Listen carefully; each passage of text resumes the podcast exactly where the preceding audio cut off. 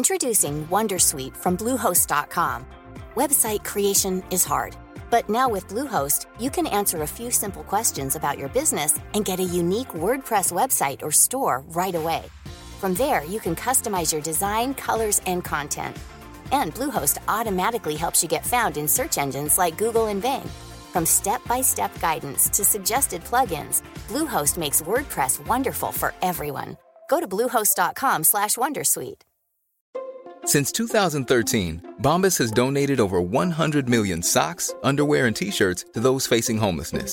If we counted those on air, this ad would last over 1,157 days. But if we counted the time it takes to make a donation possible, it would take just a few clicks. Because every time you make a purchase, Bombas donates an item to someone who needs it.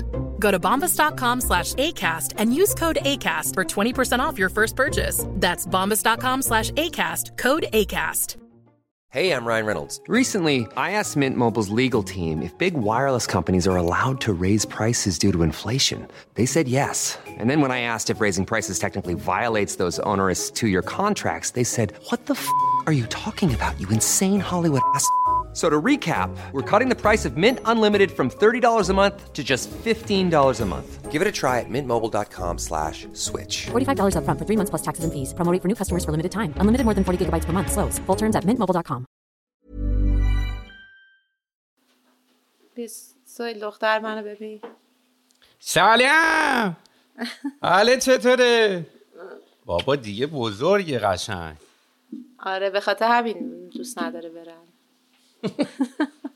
بعد با خودش پادکست بذارم.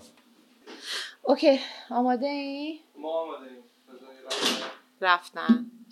بسم الله الرحمن الرحیم. بریم براش. بریم.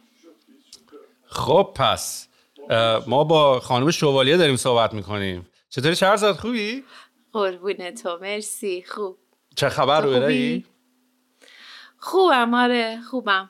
میگذره یه ذره اوضاع احوال اونطوری که باید پیش نمیره ولی خب در کل بد نیست. ما که همه که به دنیا اومدیم تقریبا یه جوری اوضاع احوال اونطوری که باید شاید پیش بره داره پیش نمیره. مخصوصا ما در 60 ها یه مقدار این بلا سرمون اومده ولی من خیلی ناراحت نیستم.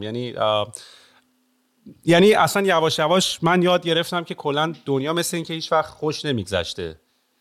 این جدیدن حالا اگه ما احساس میکنیم یکم سنمون رفته بالاتر و اینا همیشه این جنگا بوده همیشه این داستانا بوده. حالا نمیخوام بگم عادی شده ها ولی دنیا همیشه دستخوش تغییرات خیلی زیادی بوده. دقیقاً من اینو بعد از دست دادن مامانم متوجه شدم. انگار که یعنی شروع کووید و از دست دادن مامان و حالا تغییر و تحولاتی که از سال 98 شروع شد اصلا یهو برای منو از اون دنیای رویاییم خیلی جدا کرد و تازه فهمیدم که اوضاع احوال اونجوری که من میخوام پیش نمیره. یعنی زندگی رویایی از یه جا قطع شد برام. آدم بزرگ شدم و فهمیدم که اصلا همینه. قرار نیستش که به قول معروف مرگ و مردن و از دست دادن و جنگ و این اتفاقا واسه همسایه باشه. همه چی هر لحظه ممکن اتفاق بیفته و تو باید یاد بگیری که باهاش ادامه بدی. آره منم پدرم از دست دادم و اصلا فکر نمی‌کردم منم جز اون دست از آدمایی باشم که مثلا یه نفر از نزدیکای خیلی کسی که خیلی دوستش داره رو از دست داده باشه.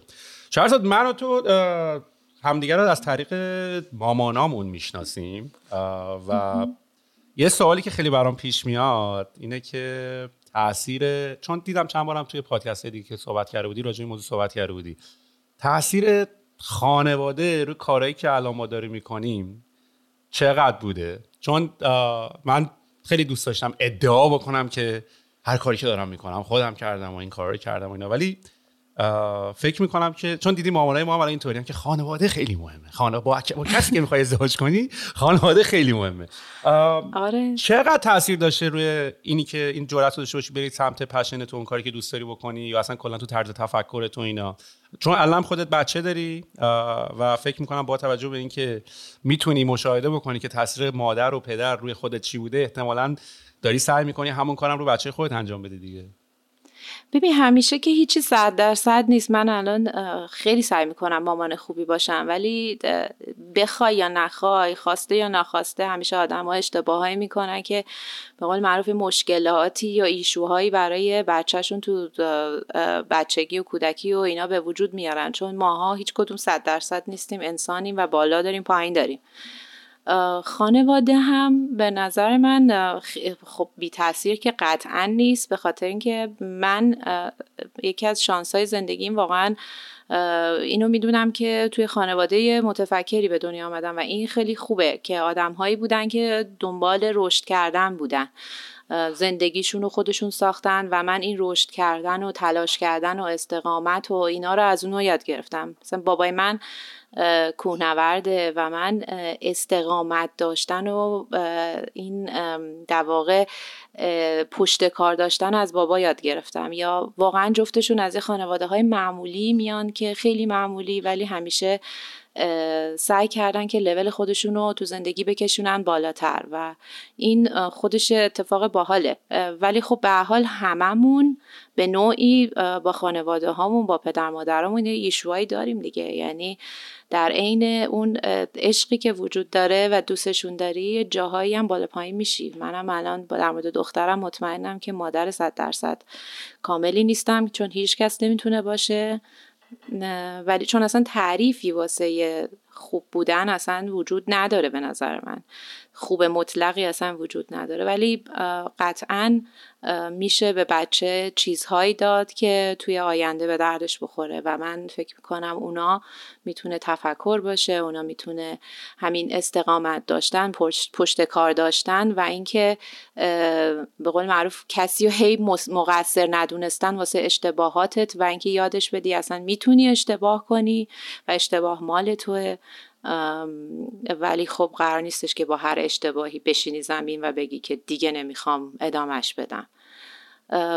و تو حباب نبودن اتفاقا یه جایی تو همین چند روز اخیر، خب چون بحث جنگ تو دنیا الان خیلی زیاده و اتفاقیه که باهاش همه مواجهیم، یکی از بلاگرها توی صفحش نداشت راجع به این حرف میزد که چرا توی مدرسه بچهش در مورد جنگ با بچه حرف زدن، به خاطر اینکه بچه‌ها یک لوح سفید پاکن که نباید راجع به این چیزا چیزی بدونن. من اینطوری بودم که چرا باید اصلا بچه رو توی حبابی بزرگ کنی که بعدن که بزرگ شد تازه با این جریان عجیب غریب و پر از مشکل و کثیف دنیا تازه مواجه بشه. میدونی به نظر من اتفاقا بچه ها باید با مفهوم جنگ، با مفهوم از دست دادن، با مفهوم اشتباه کردن، با همه اینا آشنا بشن که بعدن که بزرگ شدن مثل ماها، یعنی حالا من تو جنگ به دنیا آمدم ولی همیشه خانواده انقدر سعی میکرده که محافظت کنه که نذاره خیلی به قول معروف این حس بیاد. البته من فقط 2 سالم بوده که جنگ تموم شد، ولی منظورم اینه که میشه به بچه، من به عنوان مادر فکر میکنم که باید به بچه اینا رو یاد داد، اینی که اشتباه بکنی دوباره بلند شی و خودت باشی. من خودم این حرفی که داری میزنی رو واقعا به چشمه دیدم. یکی همین حرفی که پدر مادرها اجازه میدن که کسی رو مقصر، یعنی بهت یاد میدن که هیچ کسی جز خودت مقصر نیست و من اینو دیدم و حالا یه مثالم الان براش میزنم. و یکی این که بهت اجازه خطا بدن، چون ما دیدیم که این اتفاق خیلی جاها نمیفته. تو اون قسمتی که من احساس میکنم که مثلا من یه بار خواهر خودم مثلا توی خیابون داشت راه میرفت و بعد یک نفری مثلا یه تیکه‌ای شاید مثلا بهش انداخته بود، یه همچین داستانی بود. خواهر من حالا خلاص اومده بود خونه و داشت ناراحت بود از این قضیه، داشت تعریف میکرد که این چه مملکتیه، چه وضعیه که اینطوریه و اینطوریه و اینا. خلاصه خیلی توپش پر بود و من بعدا دیدم مامانم یه جا نشسته ناراحته از این قضیه و بعد من با مامانم صحبت کردم که تو چرا ناراحتی، این ناراحته، این الان بهش چیزی تیکه انداختن و داستان ناراحت. مامانم اینطوری بوده که من در تربیت این بچه کجا اشتباه کردم که یک سوم شخصی الان میتونه به این یه چیزی بگه و این ناراحت بشه. و من اینجوری بودم که ابوالفضل تا کجا رفتی که اینقدر باز خودت تو اکستریم اونرشیپ داشتی؟ باز یه چیزی که شاید واقعا خیلی‌ها بتونن باهات صحبت بکنن میگن نه هیچ ارتباطی بهتون نداره، باز مادر من داره بچه‌ش خودش می‌بینه. و برای خود منم اتفاقی که افتاد، من چون پدرم حسابرس بود، من خب شرایط مقداری برام مهیاتر بود که برم مثلا کار پدرم رو دنبال بکنم و بعد برم اون شرکت حسابرسی رو بگیرم دستم. ولی من اصلاً من کل خانواده پدریم، یعنی عموها همه حسابرسن، یعنی از دم کار همه ریاضی و اکانتینگ و حساب کتاب و عدد و اینا. و من این یه مورد، من اصلا کاملا اینوری قضیه هم. من خیلی احساس میکنم قسمت کریتیویتی و خلاقیت و آرت مثلا نمیتونستم برم اون سمت. من دو سه بارم حتی واقعا رفتم شرکت حسابرسی پدرم، مثلا اینطوری بودم که نه من که اصلا این کارا رو نمیتونم انجام بدم. و اتفاقی که برام افتاد این که با اینکه خیلی هم مثلا دوست داشتم من برم به اون سمت و اینا، ولی اصلا اون فشار نذاشتن و گذاشتن که من آخر برم یه سری کارهای عجیب غریبی بکنم که من گفتم انیمیشن میخوام بخونم مثلا، اینجوری اصلا کنکور نمیخوام بدم.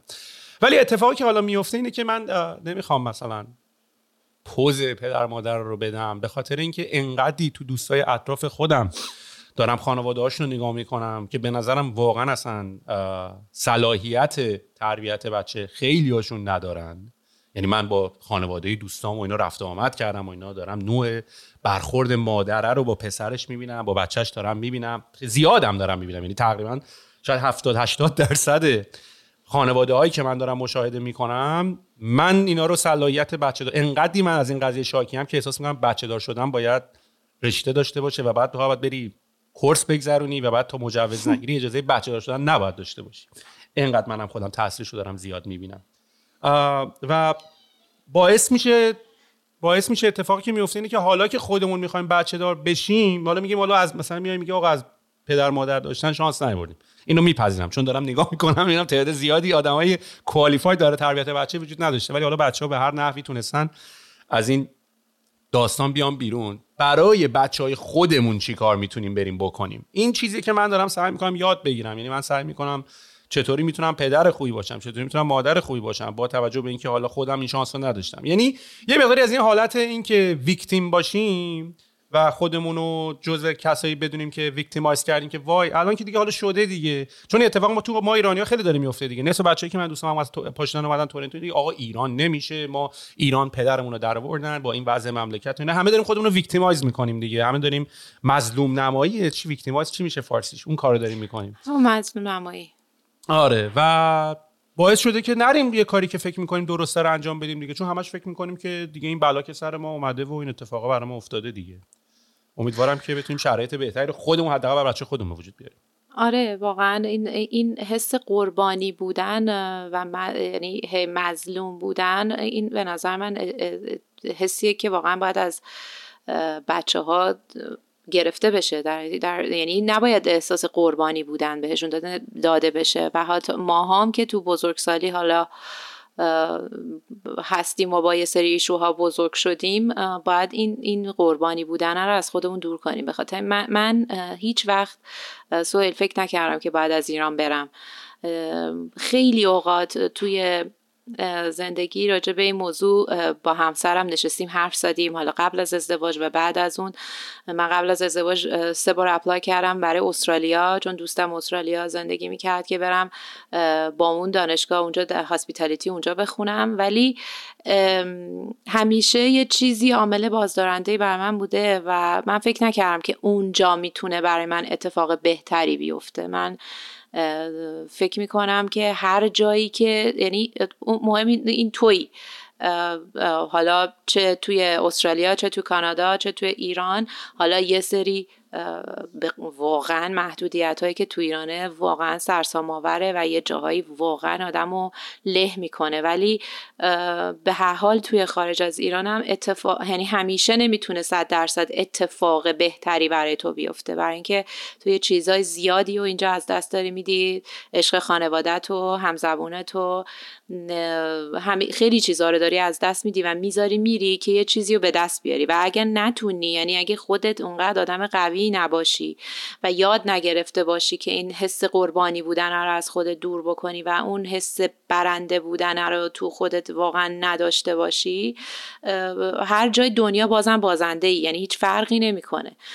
مهم اینه که تو این حس رو درونی با خودت ورداری، یه جایی ببری، حالا هر جای دنیایی که حس بهتری به تو میده. برای من همیشه، یعنی تا الان، تا امروز، با همه ماجراهایی که توی ایران داره اتفاق میفته، هنوز برای من اینجا خونم 100% و فکر هیچ وقتم به این فکر نکردم که باید برم. این وینینگ اتیتود از کجا میاد؟ این حس این که من همیشه برندم و میرم که برنده باشم از کجا به نظرت میاد؟ ببین خیلی ادعا کردنش کار سختیه، ولی شاید اینو یاد گرفتم، نمیدونم، با این حس اومدم جلو که ببین من مثل انگار که چند تا حمله میکنیم و ببینی که این حمله تهش به چه اتفاقی، یعنی چه عواقبی برای من خواهد داشت. یعنی سعی کردم، یعنی شاید یه روحیه محافظه‌کارانه بگی. البته که شاید عجیبه که بگم من آدم محافظه‌کاریم، من خیلی هم اتفاقا یه جایی هم ماجراجو هستم، ولی همیشه سعی کردم تو زندگی قدمایی رو بردارم که ازش مطمئن باشم، بدونم که قرار نیستش که یه عواقب عجیب غریبی بر من داشته باشه که بخواد داغونم کنه. حالا بوده ها، قطعا هممون تو زندگیمون اشتباه زیاد کردیم، خوردیم زمین دوباره پا شدیم، اصلا جزءشه، ولی برای یه سری قدم‌های گنده تو زندگی به نظر من فکر لازمه، قطعاً باید فکر کنی و بعد اقدام بکنی دیگه، یا حداقل به خودت یه اطمینان‌هایی داشته باشی که حتی اگر قراره بخوری زمین بتونی دوباره پاشی. یعنی من الان در مورد بیزنس خودم اینطوری هم که اسم من روشه و این چون اسم من روشه یعنی نباید من ازش کوتاه بیام، باید تا اونجایی که میتونم با هر مشکلاتی که پیش میاد بجنگم، یعنی خودم و زره آهنینم بکنم تنم که اگرم خوردم زمین بتونم دوباره پاشم. این برای منم این اتفاق افتاد، منم از اونجایی یه مقداری حس، کلمه شجاعت کلمه درست نیست که دارم به کار میبرم، ولی حالا اون جرأت، شاید کلمه جرأتی که بتونم برم کارهای بعدی بکنم و یه سری کار رو انجام بدم و بعد شروع میکنم نتیجه گرفتن. من به نظرم از اونجا شروع شد که من دیگه خودم رو جدی نگرفتم، یعنی حالا مثلا تو مگه کی هستی که حالا میخوای این کار رو بکنی که اگه نشد کی میخواد چی به تو بگه؟ شاید هم مثلا دلیلی که همین پادکست برام زدم اینطوری بود که من ممکنه 1000 تا سوتی بدم، ممکنه 1000 تا حرف بزنم، ممکنه 1000 تا اتفاق بیفته، ولی اصلا خیلی برام دیگه مهم نیست که کی برای من راجع به من چی فکر میکنه، چون من خودم راجع به خودم خیلی فکرای جالبی ندارم که حالا بخوام بقیه برای من راجع به فکر عجیب غریب داشته باشن. و دو اینکه واقعا پذیرفتم قدیم یه کاری میکنی اشتباه میکردی خیلی از دست خودت ناراحت میشدی. الان بعضی موقع به این نتیجه رسیدم که مثلا آقا سوال اوکی، ناراحتی میتونی، آدمی دیگه میتونی ناراحت باشی، یا اشتباه کردی دیگه، مگه سوپرمنی که اشتباه نکنیم. یعنی قدیما شاید خودمو خیلی مورد فحش قرار میدادم که من مجبورم کلمه‌هامو، حالا یه چیزی هم بگم، اینقدر به ما دیگه پارمون کردن که چرا اینقدر انگلیسی حرف میزنین که حقم دارم، من باز اینو 10 بار گفتم، ولی خب همیشه هم فکر میکنن که مثلا ما داریم از این کلمه استفاده میکنیم به خاطر اینکه مثلا چون مثلا خارج بودیم و داریم کلاس میداریم و اینا، در صورتی که این اولین کلمه است که میاد توی ذهن من، وگرنه میتونم بهش فکر کنم ولی طول میکشه، بعد یه 5 ثانیه بعد وایسم.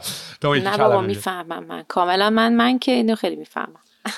آره آخه نه، من اینم کلام دارم تک، چون بعضیام دیگه دارم میگن دیگه سول بس دیگه، اینقدر اینو تکرار نکن دیگه، اونایی که میدونن، اونایی که نمیدونن هم دیگه تو میخوان ندونن دیگه. من دارم سعی میکنم همچنان به اونایی که نمیفهمن یاد بدم که دلیلش این نیست که چون یارو انگلیسیشو بلده داره این کار میکنه، کلمه زودتر میاد توی ذهنش، چون جمله‌ای، چون از اون منبع خونده این جمله رو.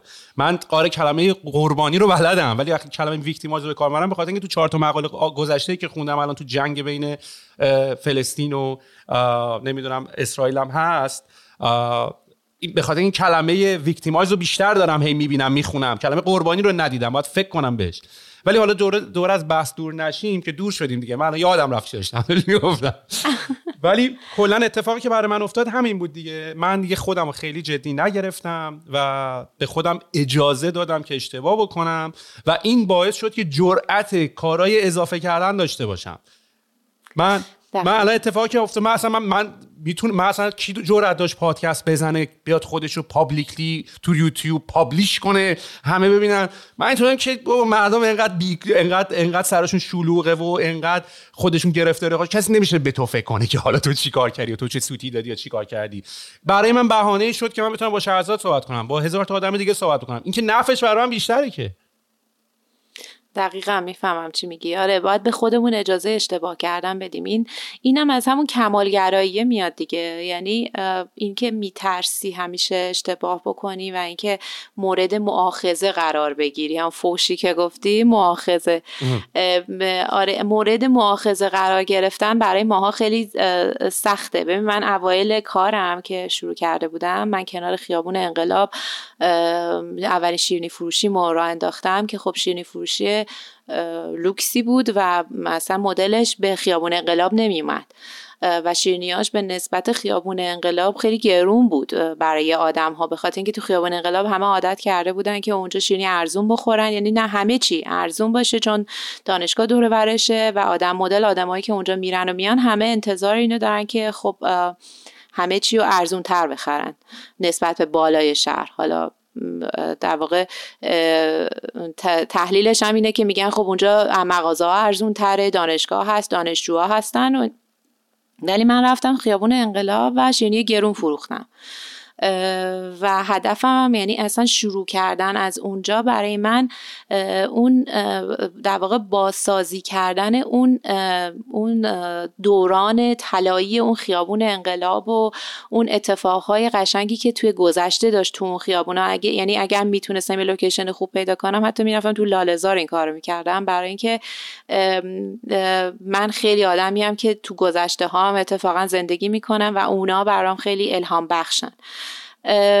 خواستم بگم همین راجب این که آدم از قضاوت شدن و حالا عصبانی شدن از خود و اینا داشتیم حرف میزدیم. من اونجا این شیرینی ها رو فروختم و مردم یه سری آدم هایی بودن که خیلی تحسین میکردن، خیلی دوستم داشتن، ولی یه سری ها بودن که به شدت حمله میکردن و من شوکه میشدم از قضاوت آدم ها و اصلا از این که چی شد من که فقط هم شیرینی میپزم، اصلا چرا اینقدر آدما به من توجه میکنن؟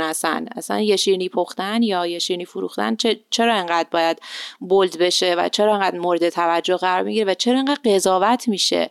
و خب یه جاهایی اصلا توهینا و فشارهای خاصی بود که من اینجوری بودم که یعنی له می شدم واقعا. برای من همیشه عادت داشتم که من آدم خوبه باشم، اشتباه نکنم و همیشه تو جمع آدم مهربون، خوب، خواستنیه باشم. ولی از یه جایی دیدم که یه سری آدما اصلا از من متنفرن، اصلا از من خوششون نمیاد و هی اول سعی میکردم که خب یه کاری بکنم که هنوز دوباره اون حسی که نه به خدا اینطوری نیستا برای آدما خودمو توضیح بدم و بعد تو خودم بگردم دنبال مشکله که چرا خب من که این کارو نگم، من که قصدم این نبوده، هی شروع کن توضیح دادن. بعد یه جایی فهمیدم که نه بابا، اصلا توضیح دادن وجود نداره. میگن هر کس از ظن خود شد یار من. بابک خیلی اینو هی به من میگه. واقعا اصلا تو نمیتونی تفکر آدما رو عوض بکنی. یعنی واقعا هر کس از ظن خود شد یار من. اون برداشتی که طرف میکنه دیگه کرده. یعنی تو حالا برو بیا بالاشو پایینشو خودو بکوب به در و دیوار که آقا به خدا این همچین چیزی نبوده. اصلا یه چیزی که باعث شد من با تو آشنا بشم اتفاقا همین موضوع بود. اون دوران تو پارسال تو همین جریانات مهسا امینی و این بالا پایینا من یه چیزی از تو دیدم. اون موقعی بود که جام جهانی بود، فکر میکنم مردم به شدت داشتن بکنم تصویر من رفت. آره علی علیو صدا کنیم. آن تا رسید به مهسا امینی مثل آره سانسورمون کردن. آره داشتم میگفتم اصلا من آشناییم با تو اینطوری شد که من تو همون جریانات پارسال و اتفاقایی که میافتاد، من در موقع بازیای تیم ملی یه ذره ناراحت می شدم واقعا راجب قضاوت ها و خب آدم ها همه به جون هم افتاده بودن، یعنی همه، یعنی غیر از این که هممون شاید مثلا عصبانی بودیم ولی همه به جون هم افتاده بودن. و این تو یه ویدیوی گذاشتی و اون ویدیو برای من خیلی باحال بود، نمیدونم کی گذاشته بودش، من دیدمش و گفتی که من اصلا تعجب می کنم آدم چه جوری ما به این نتیجه می رسیم انقدر زود و انقدر زود میتونیم آدم ها رو قضاوت بکنیم. منم با خودم همینطوری بودم، یعنی اینطوری بودم که ببین تو از من هیچی نمیدونی، نه از بک‌گراند من، نه از تفکر من، نه از خانواده من، نه از مدل اتفاقی که در زندگی من افتاده و من از کجا به کجا رسیدم، اینا هیچی راجع به من نمیدونی، ولی اینقدر راحت میتونی منو قضاوت کنی و این خیلی تحت فشار میذاش منو. و من واقعا یه دوره‌ای اصلا، حالا همزمان شده بود همه اینا با مریضی مادرم، با کووید، با ساختن آتلیه جدید و همه اینا باعث شد که من اصلا سرویس بشم و خیلی به هم فشار میومد این جریان، یعنی قضاوت شدن و شنیدن از بقیه.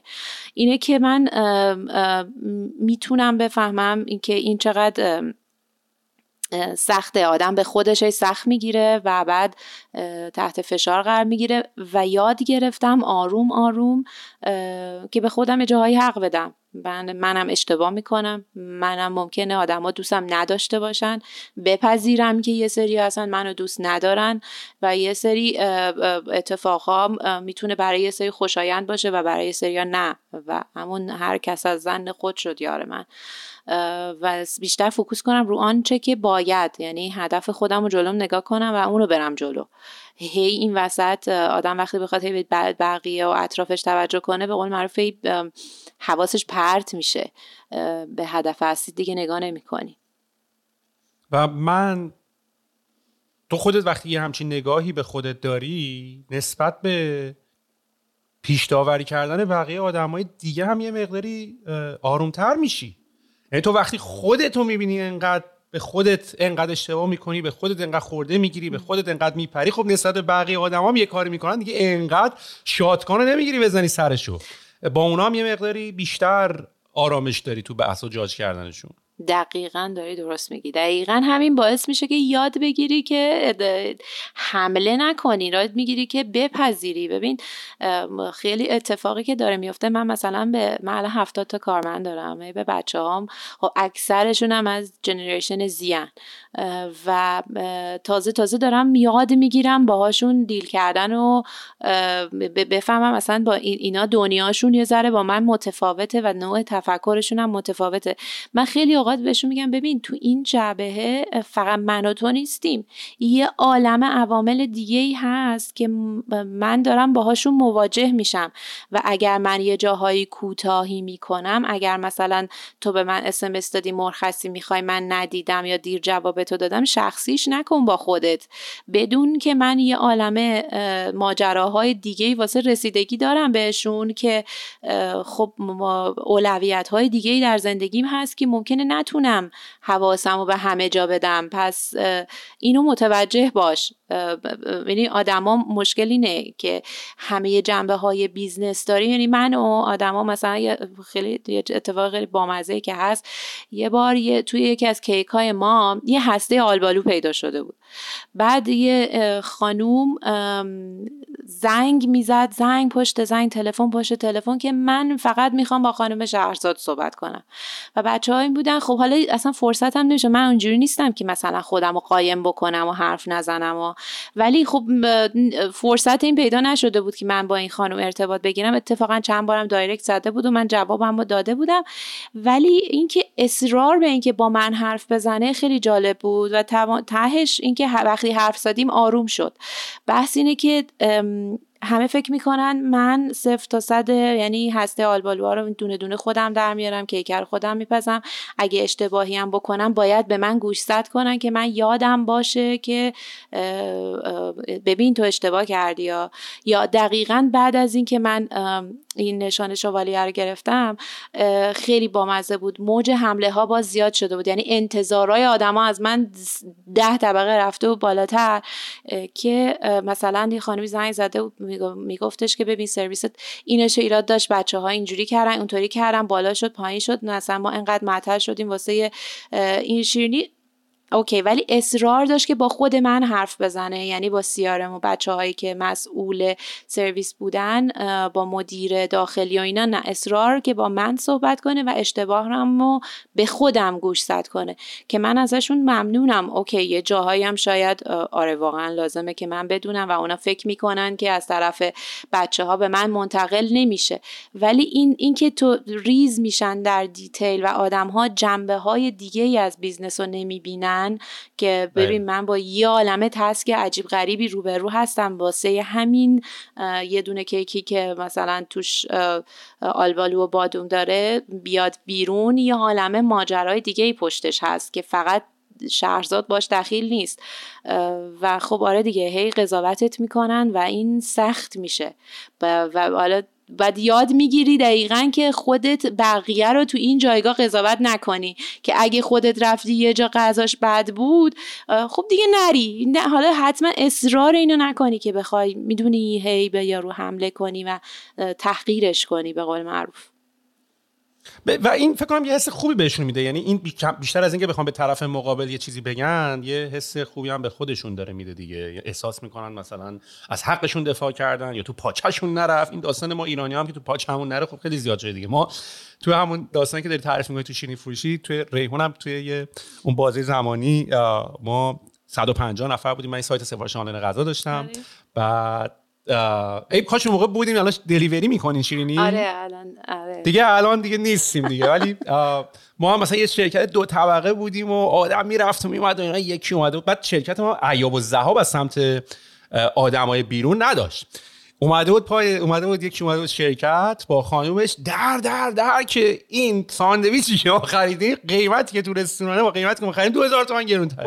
من از پیگیری ایشون خیلی لذت بردم و از زمانی که بیشتر از 2000 تومان نمیارزید براش، ولی کلا این احساس این که رفته بود تو پاچه‌اش و فکر میکرد چون به بیزنس، مثلا دیجیکالا دزده، ریحون دوز، همه دوزیم ما، یعنی همه دوزن، 3-4 نفر دارن کار خیر انجام میدن بیرون. آره، و به نظر من این یه مقداری که کسی که خب یعنی من معمولا اتفاقی آخه میفته، بیشتر از این که من ناراحت بشم و من دلخور بشم، من از لول ایژوکیشن کشورم ناراحت میشم، میدونی، چون دارم یه مقایسه ریزی هم دارم میکنم دیگه، یعنی اون کسی که میاد 2000، من ناراحت من اینجورم که اولا که تو چقدر رابطه، این که چجوری باید با شرکت رابطه برقرار بکنی و تماس بگیری و بلد نیستی، 2 اینکه به همه میگی دزد، میدونی، پس تو زندگیت کار نکردی که بدونی کار کردن چقدر سخته، چقدر مشکل داره، مگه من رو 2000 تومان تو قراره شرکتم سود بکنه؟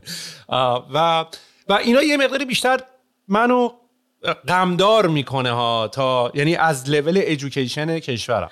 ببین من فکر میکنم این فقط مال کشور ما نیست، ببین احساس اجحاف تو مملکت ما زیاده ها، یعنی هممون میخوایم حقمون رو از همدیگه بگیریم، در این موضوع شکی نیست، یعنی یه جایی این حس اجحاف و فشاره رومون زیاده، برای اینکه مدت زمان طولانی این فشاره همیشه رومون بوده از بچگی و نسلا در نسل واقعیت.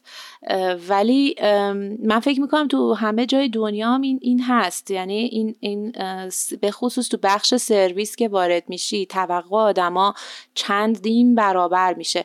یه جاهایش خوبه، یعنی یه جاهایی باعث میشه یه سری انتقادهای سازنده آدمو حواستو بیشتر جمع بکنه و تو اشتباهاتتو متوجه بشی و تو بری برای لول بعدی و بزرگتر بشی، یعنی به قول معروف یاد بگیری از این ماجرا، ولی یه جاهایی که اون به قول تو همین انگ دزدیه، انگ نمیدونم هزار و یک انگ دیگه وابسته بودنه، نمیدونم اصلا تو از کجا چی شد، از کجا در اومدی، اینا یه ذره آدمو تحت فشار میذاره. که میگم من خیلی خیلی سوال توی این مدت زمان 5 ساله که صاحب بیزنسم هستم خیلی رو خودم کار کردم که نبینم، نشنوم، نخونم یه چیزایی رو، و اگر میبینم میشنوم و میخونم سعی کنم اون تیک‌های سازنده‌شو بگیرم که لهم نمیکنه، که آزارم نمیده، اونا رو بردارم که باهاش برم جلوتر، که باگامو حل بکنم، اشتباهاتمو در بیارم. ولی آره خیلی اتفاق عجیبیه، این احساس اجحاف خیلی درونیه و اصلا شده جزئی از فرهنگ ما متاسفانه. این دلیلی که گفتم فکر میکنم مشکل کشور واسه من، اینو قبول دارم که تو همه کشور هست. چیزی که برای من اینجا احساس کردم توی بازه زمانی که تو میبینی یک کشوری بعد از این همه درب و داغونی یک اکوسیستم استارتاپی اون موقع توش داره به وجود میاد، یه سری شرکت نوپا دارن به وجود میاد. من خودم شخصا چون منم از این ور یاد گرفتم با شرکت نوپا صبورترم.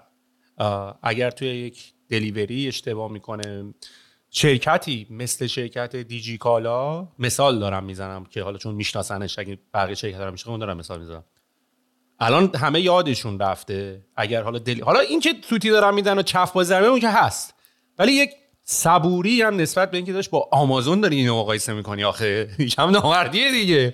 میدونی نه شرکت پستت درسته، نه لاجستیک کشورت درسته، نه خیابونات درسته، نه اینترنتت درسته، نه سیستم ترکینگت درسته، نه نرم افزارا اجازه دارم، هیچ چی درست نیست. من یه بار یادمه اینو، یه بار توییتش کردم، من یه بار با یکی از اون موقع داشتم اوایل ساخت ریحون بود، داشتم با کوفاندرم به رامین داشتم میگفتم که ببین ما باید مثل یه شرکت ورلد کلاس کار بکنیم. بعد رامین برگشت من گفتش که آخه شرکتت ورلد کلاسه، حقوق دادنت ورلد کلاسه، کشورت ورلد کلاسه، کاستومرات ورلد کلاسن، چیت ورلد کلاسه که ما باید مثل شرکت ورلد کلاس کار بکنیم. و من اونجا بودم که راستم میگه دیگه، من هیچ اون این امکاناتی که باید فراهم بکنم و دارم فراهم نمیکنم و ازش هم یه انتظار عجیب خیلی غریبی دارم، و این چی داری و چی ازش میخوای، این دوتا با هم بالانس نیست. حالا من همیشه با یکی از قورایی که تو کامنت ها به من میزنن که آقا ما آخر پادکست تموم شد نفهمیدیم با کی داریم صحبت میکنیم، نه طرفو معرفی میکنیم نه معلوم هیچ چون نمیگی. خودتو چجوری معرفی میکنی شهرزاد؟ یعنی خودتو به عنوان یه آرتیست معرفی میکنی، خودتو به عنوان یه قنات معرفی میکنی، خودتو به عنوان یه انترپرنور معرفی میکنی؟ که جوابش برام اینه که همش، ولی دوست دارم ببینم خودت چجوری خودتو معرفی میکنی. ببین من هر جا میگن بنویس شغل چیه، مینویسم قنات، و خب به هر حال کارآفرینی هم داره اتفاق میفته کنار این در واقع عشق قنادیه. بر من خب این قنات بودنه یه پشنه، یعنی علاقمه، عشقمه. ولی خب من 70 تا آدم دارم که بام دارن کار میکنن و یه عالمه، یعنی تا امروز، حالا این رقمه یه ذره عجیبه و زیاده، اونم به خاطر واقعا تمام همین بالا پایینای منابع انسانی و هیومن ریسورس این روزهاست که میگم این مشکل اساسی من الان در کار. ما نزدیک 700 نفر تا الان شماره پرسنلی داریم، یعنی 700 نفر تو این 5 سال اومدن پیش ما هم رفتن، که خب من اتفاقا چیزایی که خودم همیشه تحلیل میکنم از این دیگه چرا اینقدر اومدن رفتن، ولی خب یعنی بعدم به نتیجه رسیدم که خب خیلی یاش طبیعیه و یه ذرهش مال این نسله و مال این شرایطه، مال یه سری از محدودیت هست. ولی قناد و کارآفرین. اگه خودتو قناد معرفی میکنی به خاطر اینکه هنزانی، یعنی چون همچنان داری خودت شکر و خامر رو همه رو میزنی تو هم میگی قناد، یا منظورم اینه که میتونم بگم با قنادی شروع شد، یعنی الان، ولی چی الان هم همچنان بعد از این مدت هنوز تو آشپزخونه ای؟ ببین من خیلی دلم میخواد همه وقتمو تو آشپزخونه بگذرونم، ولی الان نه، شکرخامه رو خودم تنهایی هم نمیزنم، یعنی همه رو دارن یه سری بچهای گلی دارم که مثل دسته گلن و میبینمشون کیف میکنم، اونا دارن این کارا رو انجام میدن، من دارم منیجشون میکنم در واقع. ببین من هنوزم بعد از این همه سالها به خودم سخت میگم شف، ولی آره تو آشپزخونه به همچین لولی میگن شف. و من بچه هامو آرتیست میخونم و ببین هنوز باز به خودم سخته که میگم بگم آرتیست، ولی من به چشم هنر اینو نگاش میکنم، برای اینکه داریم ما یه هنر خوراکی میسازیم. یعنی بچه ها رو که من تو آشپزخونه میخوام بهشون بگم که داریم چی کار میکنیم، میگم که شما دارید هنر خوراکی در واقع میسازین. و من شاید یه موقعی با این مقایسه میکنم خودم و مثل رهبری ارکستر، مثل نوازندگی میمونه، یا مثل مثلا یه رهبری یک رقص میمونه. آشپزخونه برای من این حالو داره و کل روندی که داره در کار من اتفاق میفته، چه سرویس چه تولید، مثل یک رقصه که در واقع باید یه طراحی رقص اتفاق بیفته و بعد تمرینی واسه این رقصه بشه و بعد همه آماده اجرا بشن. و در واقع این بعد از این 5 سال، خب من از یه آشپزخونه خیلی کوچیک توی خیابون انقلاب شروع کردم. آشپزخونه ما 16 متر بود و 8 نفر تو اون 16 متر ما شیرینی درست می‌کردیم و اون روزهایی که خب خیلی توجه ها به ما زیاد شده بود، ما روزی مثلا 800 تا دونه شیرینی تولید می‌کردیم که الان من اصلا نمیدونم که چجوری من با 2 تا یخچال، یه دونه فریزر و یه گاز 2 شعله با 8 نفر آدم اونجا 800 تا شیرینی درست می‌کردم. یعنی هنوز برای خودم سواله، یعنی خرید جا واسه انبار کردن وسیله داشتیم و خیلی ماجراست. وقتی این رونده رو میبینم که ببین این طراحی این رقصه آروم آروم اتفاق افتاد و الان دارن قشنگ میرقصن و من دیگه یاد گرفتم که این دستمو ببرم بالا بچه‌ها اینجوری برقصن، اون دستمو بیارم پایین اینجوری برقصن ورزن. و خودمم یاد گرفتم، یعنی من هر روز توی کار دارم یاد میگیرم از بچه‌ها، از همه روند، حتی اشکالاتی که به وجود میاد، و خودمو با اون چیزی که بودم وقتی مقایسه میکنم میبینم اصلا من چقدر بزرگ شدم. من اصلا شهرزاد اون موقع نیستم. من با یه عالم ترس وارد این اتفاق شدم و ترسایی که یعنی الان وقتی بهش فکر میکنم، یعنی الان راجع به آشپزخونه فمشیک دارم میگم، اصلا ستون فقراتم درد میگیره. دیدی آدم یه ترسایی آدمو چیز میکنه، منقبضت میکنه.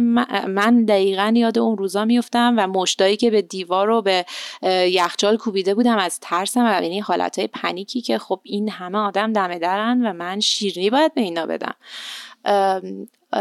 این روند یه ذره زمان برد و این رقصه آروم آروم رسید به یه روند قشنگی. الان میشینم نگاهشو میکنم از دور، خیلی خوشگل میرقصن و دارن هر روز باید بهتر و بهترم بشن به نظرم.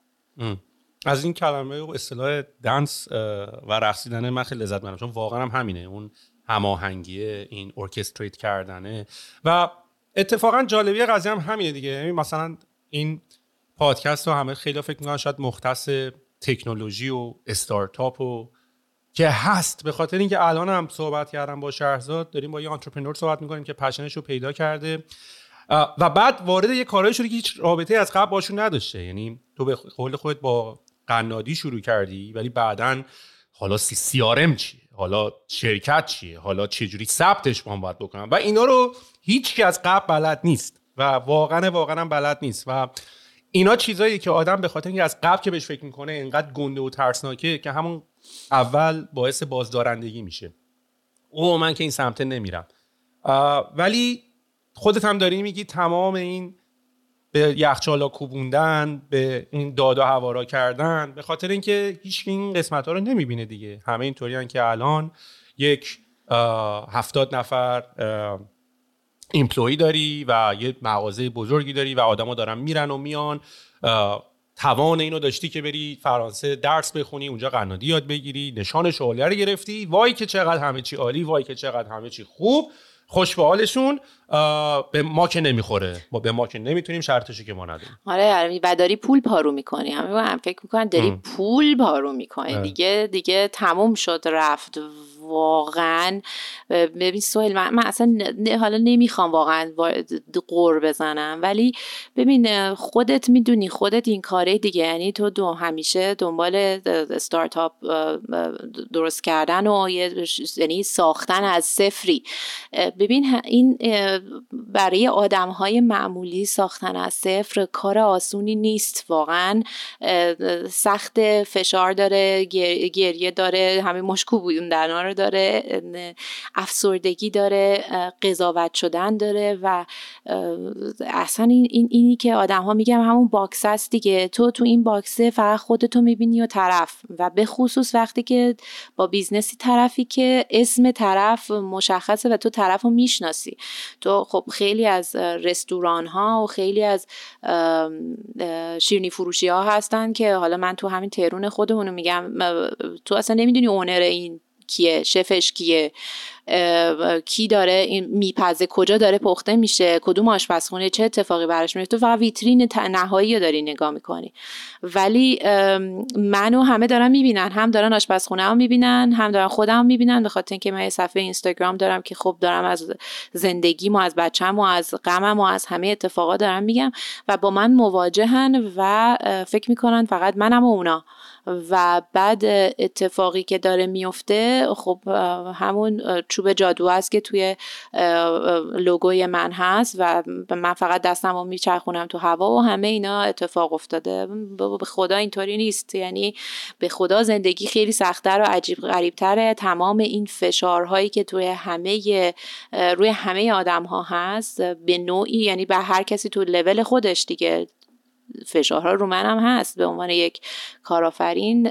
این بالا پایین شدنای اقتصاد و فشارهای تورم و همه این ماجراها در مال هممون داره له میکنه.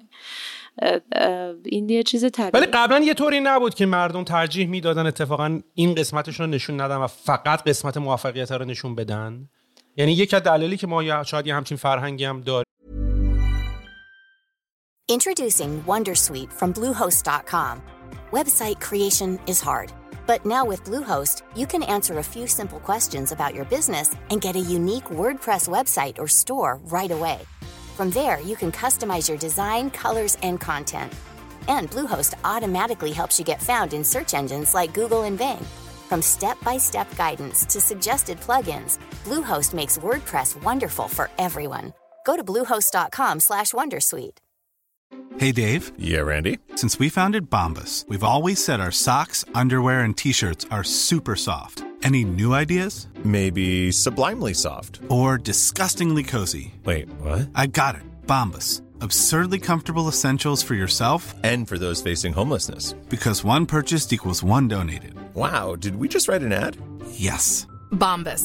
Big comfort for everyone. Go to bombas.com/ACAST and use code ACAST for 20% off your first purchase. این اینه که اصلا یعنی ما حاضر بودیم پول بنزین ماشین رو نداشته باشیم ولی ماشین خفن‌تر رو بخریم. اینو دوست داشتیم نشون بدیم. شواف کردن، آره شواف کردن و اینکه ویترین قشنگ داشته باشی و خب همه دوست دارن. اتفاقا خیلی بامزه است. ببین من از وقتی که غم بزرگ از دست دادن و سوگ اومد توی زندگیم، خب روند اون خب پیجی که من داشتم تو اینستاگرام یهو تغییر کرد دیگه، به خاطر اینکه من خودم بودم و خیلی واقعی بودم و خیلی از آدم‌ها اتفاقا دور و بر من رفتن. من اصلا بعد از این سوگ من یه میگن تیم رویایی، دریم تیم داشتم توی سر کار. حالا از اینستاگرام بیایم کنار، من یه تیمی داشتم که یعنی فکر می‌کردم اینا رو کوه تکون نمیده و پشتم بهشون گرم بود اساسی.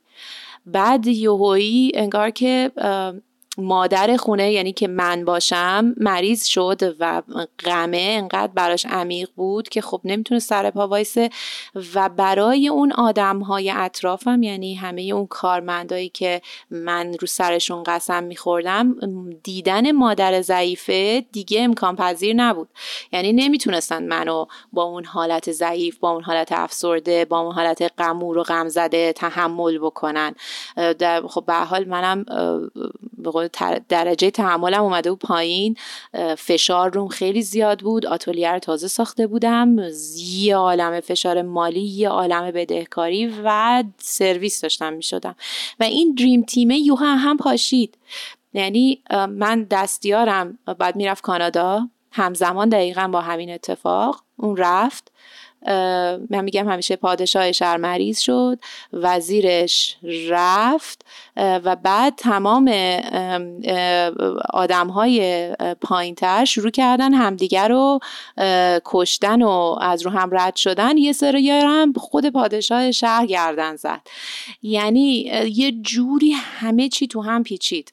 این وسط اینا زندگی واقعی منم که توی اینستاگرام در جریانه، خیلی از آدما دیدن غم من براشون خیلی عجیب غریب بود و یه خانومی اتفاقا چند وقت پیش نوشته بود چرا همش پستاتون راجع به از دست دادن یه آدمی مثل موفقی مثل شما، چرا همش داره از غم و از دست دادن حرف میزنه؟ و من برام سوال اینجوری بود که ببینم اصلا غمه مهمه، یعنی این چون که من آدم موفقیم نباید غم داشته باشم، یا این که یه آدم موفق نمیتونه اصلا غم داشته باشه؟ میدونی خب منم یه انسانم دیگه، با همه بالا پاییناش منم غم زده میشم، منم دلخور میشم، منم ناراحت میشم و ولی واقعیم و هستم که کاملا هم اصلا خود آدما با این مسیجایی که میزنن دارن یه اکسپکتیشنی درست میکنه از اینکه ما چطوری باید رفتار بکنیم. آقا مثلا دوست دارم اینطوری پست بکنم و من خودشون دارن شرایطی رو دارن درست میکنن که این اتفاق داره توش میفته. یه سوالی که من دوست داشتم ازت بپرسم اینه که چون من رفیق پسر خیلی زیاد دارم که با آشپزی علاقه خیلی دارن و جرأتش هم ندارم برن سمتش، یعنی دوست نداره بره مثلا، یعنی کار کردن و رفته مثلا جای عجیب غریب مشتی رسانه خفن کار کرده و اینا، ولی به عنوان کریر، به عنوان یه شغل، به عنوان که من آشپز باشم، چون یه مقدارم دنیاها تو ایران به نظرم کوچیکه، یعنی تو وقتی راجع به آشپزی فکر می‌کنی چه فکر کردی اون طرش داری سیب زمینی پوست می‌کنی، یعنی فکر نمی‌کنی مثلا رستوران چند زنجیره‌ای داری و چند شعبه داری و های اند و اینطوری بهش نگاه نمی‌کنه. من واقعا همین که گفتن داره دیگو گرفته. چطوری فهمیدی که واقعا، یعنی کجا دیدی که قنادی میتونه پشنی باشه که تو میتونی تبدیلش کنی به بیزنس و میتونه اصلا کاملا یه شغل با پرستیژی باشه؟ ببین من این داستان رو قبلا هم گفتم، حالا توی اینستاگرام هم همیشه هست، من اصلا ریاضی خوندم، بعد سال آخر یعنی اصلا همون تو گفتی میخواستی انیمیشن بخونی، منم یکی از پشنام این بود، یعنی آرزوی بچگیم این بود که برای بچه ها کارتون درست کنم، یعنی عاشق گرافیک و ساختن انیمیشن و از اینجور چیزا بودم، ولی هنر نخوندم. ما خانواده گفتن نه، اینجا دقیقا نقشیه که خانواده خواستن هولم بدن به سمتی که فکر میکنن صلاحه.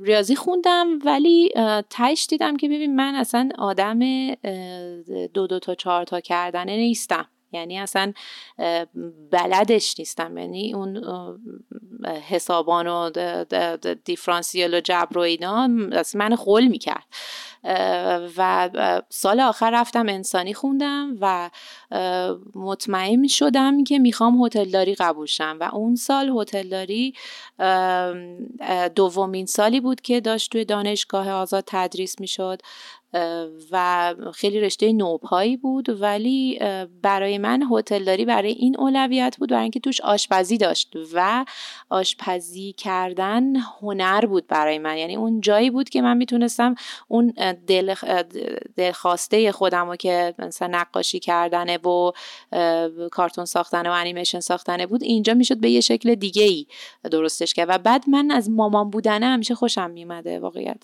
با بابک آشنا شدم، همسرم خیلی بامزاست، یه بار میگه که اولین بار که تو به من گفتی من خیلی دوست دارم که بچه داشته باشم، یه باری بود که تو اتوبان داشتیم با هم دیگه میرفتیم و تازه آشنا شده بودیم و تو برگشتی به من گفتی من خیلی دوست دارم بچه دار بشم.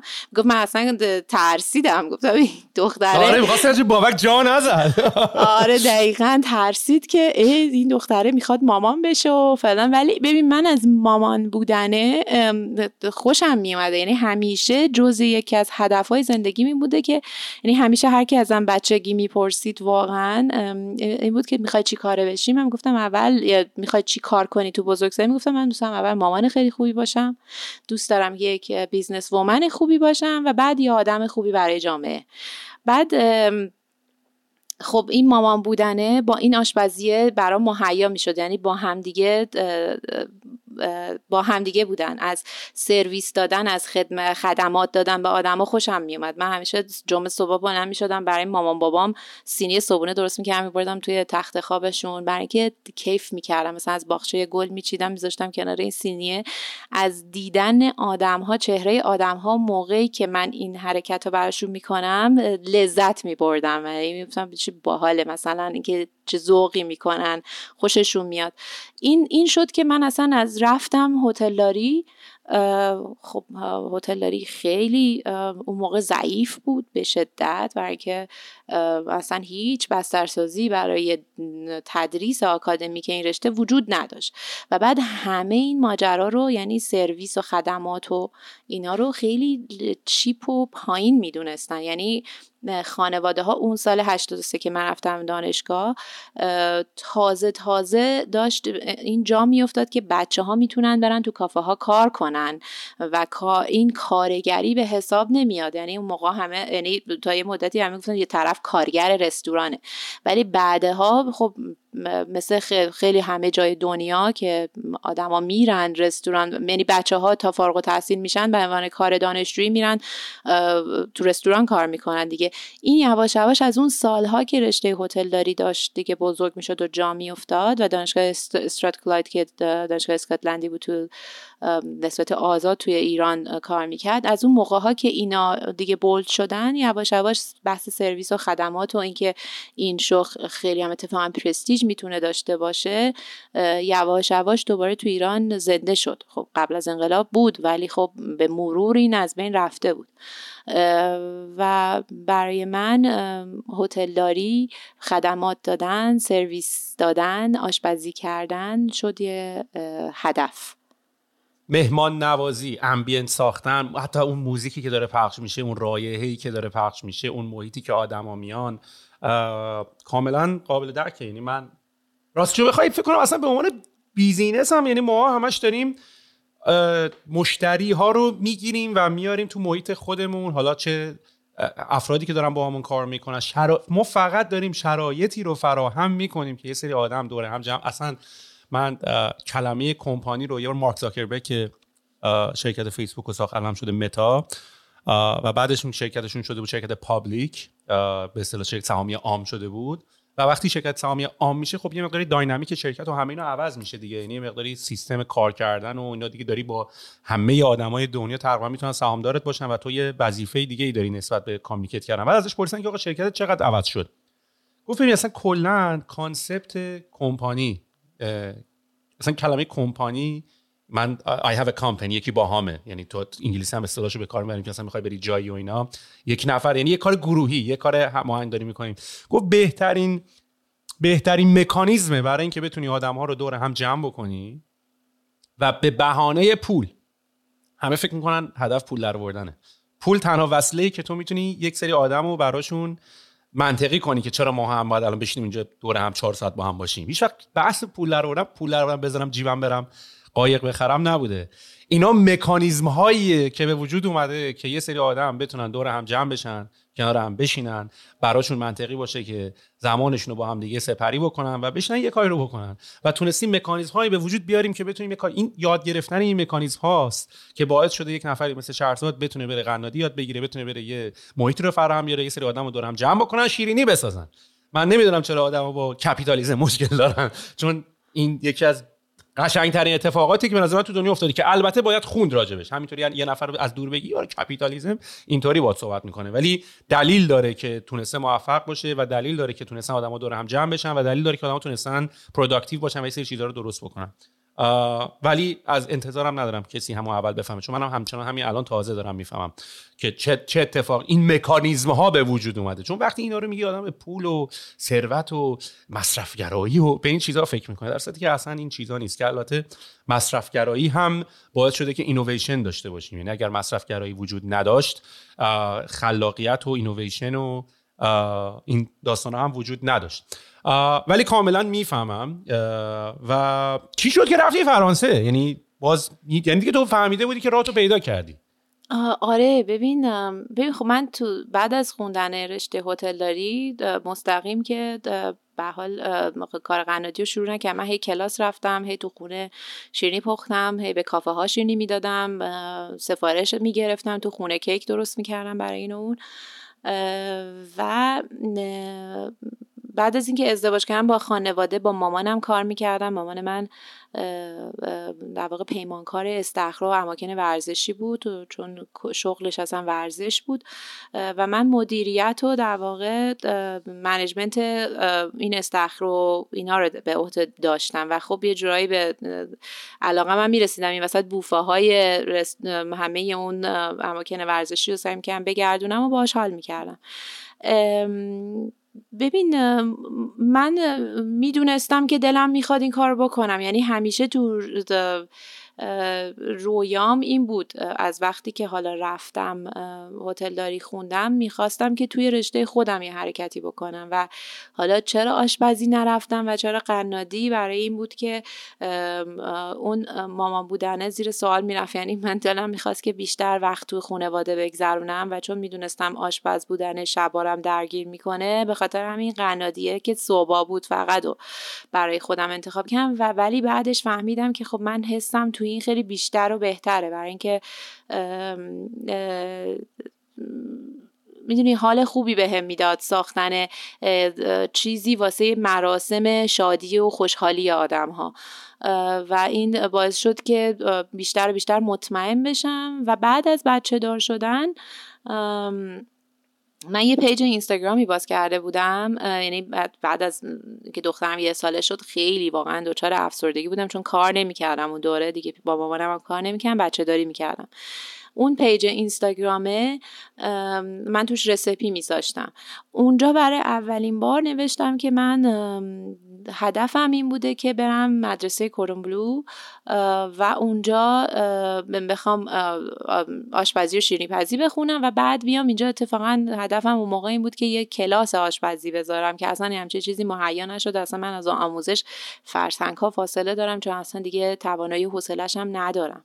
راستشو بخوای خیلی جون اضافه میخواد آموزش، اصلا با این شرایط کارآفرینی و این بیزنس داشتنه اصلا یهو یه چیز دنیای متفاوتی. ولی اونجا وقتی اینو نوشتم بابک برای اولین بار خوند و من خیلی دور میدیدم خودم از اونجا، برای اینکه فکر کنم من بچه دارم، پولشو ندارم، اون موقع واقعا پولشو نداشتیم، خیلی سخت بود جمع و جور کردن و رفتن فرانسه. ولی کردون بلو برای من تارگت بود به خاطر اینکه همون اوایل دانشجویی من با تنها سرچ اینترنتی که یک مدرسه‌ای در فرانسه که زبان انگلیسی هم داشته باشه همزمان کجاست کردون بلو، و دیگه این شده بود تارگت من که من برم کردون بلو. و از همون سالهای 18 سالگی من هر سال مجله های کردون بلو برام ارسال میشد، یعنی هر ماه یه ماهنامه هایی داشتن که بر من ارسال میشد و خب من همش درگیر بودم با این مدرسه و مهد آشپزی و شیرینی‌پزی دنیا فرانسه است دیگه، همه اینو میدونن دیگه. و دلم میخواست برم پاریس.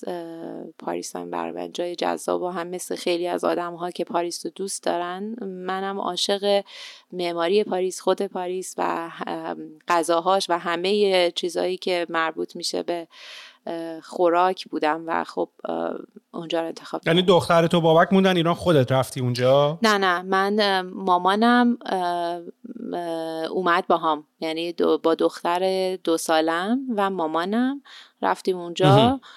دستانا نبودیم؟ نه مامانم، یعنی من اصلا فکر نمی‌کردم مامانم قبول بکنه. خب مامان من یه زن بسیار فعال، هم دانشگاه تدریس می‌کرد، هم کلی کار داشت و استخ داشت و اینا، ولی به من گفتش که من میام و تو برو اینو ادامه بده، چون این چیزیه که می‌خوای و من هر کاری لازم باشه براش میکنم.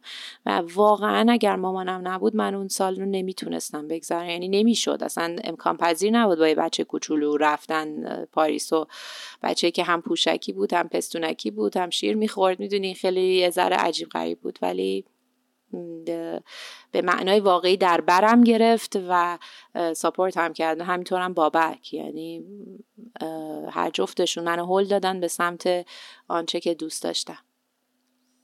چقدر طول کشید تا اونجا این رشته رو بخونی؟ ببین خیلی زیاد نبود، من یه دوره رو اونجا گذروندم، برای اینکه میگم هم از لحاظ موقعیت مالی تو شرایطی نبودم که بتونم دوره رو کامل بگذرونم، هم واقعا با بچه و شرایط زندگی اصلا یه جوری نبود که من بتونم دوره ها رو کامل بگذرونم. من یه دوره اینتنسیو بیسیک پیستری رو اونجا برداشتم، اونم اینتنسیو برداشتم که بتونم زود تمومش کنم، برای اینکه هزینه زندگی اونجا خودت هم میدونی خیلی اصلا سرسام آور یه چیزی بود که نمیشد اون موقع زیاد طولانیش کرد. و نمیخواستم مامانم خیلی دور باشه از فضا، نمیخواستم از بابک خیلی دور باشم. برگشتم و پیش خودم اینجوری بودم که برمیگردم دوباره، مثلا سال دیگه دوباره پولمو جمع میکنم دوباره میرم، ولی نشد. یعنی زندگی جوری پیش رفت که اصلا اولا که احساس نیازش رو دوباره نکردم که بخوام برم کردون بلو، احساس کردم که باید برم مثلا چیزای دیگه ای رو یاد بگیرم، به خاطر که اینجا یه سری مستر کلاس هایی رو برداشتم که میتونه زنی خوب بود برام، کافی بود. و بعد تلاش خودم و بعد فکر کردم که باید راههای دیگه ای رو انتخاب بکنم، حالا همه مسیرها از کردون بلو نمیگذره. اینه که دیگه کووید شد و بعد بیزنس خودم شد، یعنی بیزنس خودم بعد کووید و بعد مامان و بعد همه اینا دیگه اصلا پرونده کردون بلو بسته شد. من احساس میکنم هر وقت این راجع به این داستانهای موفقیت تو نمیدونم اینا صحبت میکنیم، احساس میکنم یه تنها نمیخوای کل کردیتشو برداری و همیشه اسم بابک میاد. میخوام ببینم که کجا این ساپورت رو گرفتی که احساس میکنین یه کار گروهی بوده؟ ببین اصلا 100% کار گروهیه. ببین این بحث خلاقیته و این پشن من واسه قنادی و پختنه به کنار، که خب بابک هم همیشه میگه، یعنی اصلا اون توی هیچ موردش هیچ دخالتی نداره، ولی بابک یک انسان بسیار ساپورتیو و همراهیه. من تو این مورد واقعا شانس بزرگی داشتم که یه همراهی رو انتخاب کردم برای خودم که دغدغه من دغدغش بود، علاقه من علاقش بود. و با تمام اختلافایی که داریم، بابک شریف درس خونده، برق شریف خونده و اصلا دنیاش با من، یعنی دنیای تفکرش با من یه فرسخ‌ها فاصله داره، برای اینکه من یه دانشگاه آزادی هتلداری خونده شلوول، اون یه آدم بسیار جدی توی درس و در واقع بحث آکادمیک و اصلا مایندستش کلا با من خیلی فرق داره. و همین باعث شده که خودش همیشه میگه ما یه یین و یانگ باشیم، یعنی تکمیل کننده هم دیگه این. و این باعث شد آره رفتم تو دلش، منو هل داد و بعدم پاش وایساد، برای اینکه من دیگه از پسش اصلا تنهایی بر نمی اومدم. بابک اوایل کار ما شرکت داشت و داشت کارشو میکرد، ولی انقدر یهو این بیزنس پا گرفت و شکل گرفت که من ازش خواستم که شرکتشو واگذار کنه به دوستاش و بیاد با من باشه، یعنی با هم ساختیم. یعنی الان واقعا 50-50، یعنی من یه بخش از نظر خودم، برای اینکه من یه بخشیشو گرفتم دستم، یه بخشیش هم بابک داره ران میکنه و تفکراتش، همراهیهاش و استراتژیاش، همه چیزایی که اون بلده رو من بلد نیستم، و چیزایی هم که من بلدم اون بلد نیست. بخاطر همین این انتخاب پارتنرت، آخه گفتی شانس آوردن، ولی میخوام ببینم زمانی که داشتین، چون دارین هم میگین خیلی اختلاف یعنی از دو تا دنیای متفاوت دارین میایین، که به نظر منم جدیداً آخه یه سری تو این داستانای انتخاب پارتنر زندگی و اینا هم یه بحثایی که وجود داره اینه که همیشه یه بار میگن آدما رو انتخاب کنین که شبیه همدیگه نباشین که بتونین همدیگه رو کامل بکنین. یه تجربه که من جدیداً دارم اینطوریه که اتفاقا یه جورایی هم باید یه سری آدما انتخاب کنین که شبیه هم باشین، چون بعضی موقع خیلی هم اختلاف زیادا، داستانا خیلی عجیب غریب میشه. این انتخابی که فکر می‌کنیم بعداً می‌تونین کار کنین پشت هم وایسین، هوشمندانه بود یا شانسی بود به نظرت؟ ببین شانسی نبود. ببین ما حالا من میگم متفاوت، ما خیلی چیزامون شبیه هم بوده. ببین مدل خانواده بابک با مدل خانواده من خیلی میخورد، یعنی حالا بگیم شانسی ما با هم آشنا شدیم، به هر حال همین شانس دخیله تو همه اینا، ولی ما وقتی با هم آشنا شدیم مدل خانواده هامون، مدل بودنمون، مدل نگاهمون به زندگی و ایدئولوژی‌های یکی که داشتیم تقریبا برای زندگی، خب مسلماً بود و خیلی دنیای متفاوت از بابت اینکه بگی مثلا اون شرق من غربم نیستش، ولی منظورم اینه که مایندست، یعنی مدل تفکر، نگاه کردن به مسائل برای بابک خیلی ریاضیه، برای من خیلی احساسیه، یعنی خیلی اون ریاضی و منطقیه، من خیلی احساسی و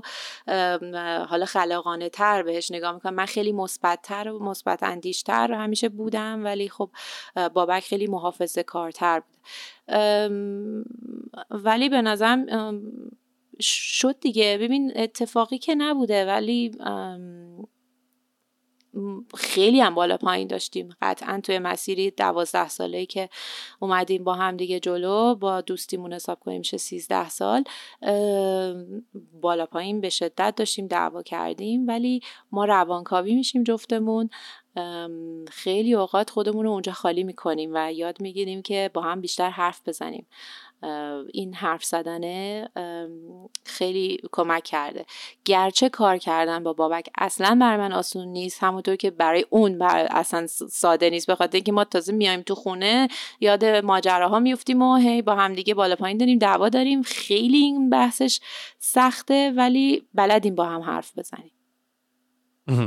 آره اصلا به نظر من کار کردن باید سخت باشه با یه سری از آدما، با هر کسی نباید بشینی راحت کار بکنی، چون راحت کار کردن نمونه اینه که یه مقدار یه سری آدما دارن یه جا رو کوتاه میان، که خیلی جا کوتاه اومدن هم خیلی کار منطقی نیست. من خودم شخصا راجع به یه سری موضوعا، مثلا اگه بخوان بگن سهیل موفقه یا سهیل این کارو کرده یا سهیل رو بخوان با پادکستش معرفی بکنن، اینا من خودم بعضی موقع احساس uncomfortably میکنم، یعنی خیلی راحت نیستم، برای همینم خیلی نگفتم که شهرزاد نشانه شوالیه و اینا، ولی فکر کنم نمیشه راجعش صحبت نکنیم. خب اول از همه یه چیزی به من میگی، این نشانه شوالیه چیه و چرا شوالیه؟ چون مثلا من حالا خب خیلی هستن دیگه، مثلا هاپکینز هست که لقب سر داره، بازیگره، جانی آیو دیزاینر اپل هست که لقب سر داره، ولی فکر کنم لقب سر رو فقط به آدمای بریتانیایی میدن، اونم توی کشور انگلیس. فکر کنم نایت فقط مال فرانسه است و به کیا میدن؟ به آرتیستا میدن. میشه یکم راجعش اصلا توضیح بدی چی اصلا چی هست، چی شد گرفتیش، از کجا اومد، چه تأثیری داره، به کیا تا حالا دادن، چند تا ایرانی گرفتن؟ ببین نشان شوالیه مال فرانسوی است، دولت فرانسه میده و توی زمینه‌های مختلفی هم میده، یعنی تو به آرتیستا میده، یعنی در زمینه آرت و در زمینه حالا اینی که نشانی که من گرفتم اگریکالچر و کشاورزیه، و در زمینه آکادمیک و خب سه تا لول داره. لول اول شوالیه است، بعد آفیسیه است.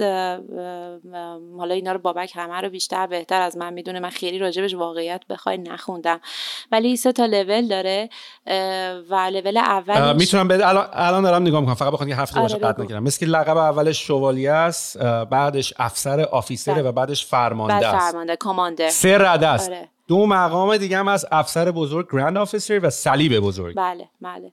ببین اونا یه سریاش مربوط میشه فقط به خود فرانسویا، ولی یه چیزایی هستش که در واقع اینترنشنال به آدم‌های دیگه هم میدن این نشان‌ها رو. حالا در واقع به کسانی که در زمینه اگریکالچر و خوراک که خیلی هم مدال در واقع ریریه، خیلی کمه، یعنی خیلی زیاد به هر کسی نمیدنش یا ندادن، ولی بیشتر به شفها و به کسایی که مثلا یه کاری برای محیط زیست دارن انجام میدن و یه حرکتی حالا یا شناساندن فرهنگ خوراکی، کسانی که تأثیر گذارن در زمینه محیط زیست، کشاورزی و خوراکی. و خب دیگه چی ازم پرسیدین؟ این به واسطه درس خوندن اونجا بوده، یعنی چرا فرانسه؟ چجوری پیدات کرده؟ چجوری گفته به به چه کار مشتی کردی بیاین نشانه بد بدم؟ ببین چیزی که من اجازه نداشتم که صحبت‌های سفیر رو پخش بکنم، حالا اینم دارم اینجا میگم برای اینکه خب ازش دوست دارم که این اتفاق یه روزی بیفته، ولی خب خیلی جالب صحبت کرد موقعی که نشان رو به من میداد. و چیزی که گفت، ببین در واقع تأثیرگذاری در مورد همین فرهنگ، یعنی اشاعه فرهنگ خوراکیه. ببین یه جایی من الان پرت شدم، یعنی میدونی چرا؟ چون رفتم تو خاطره این عصبانیته که چرا نتونستم اینو پخشش بکنم. یه بار دیگه سوالتو از من میپرسی؟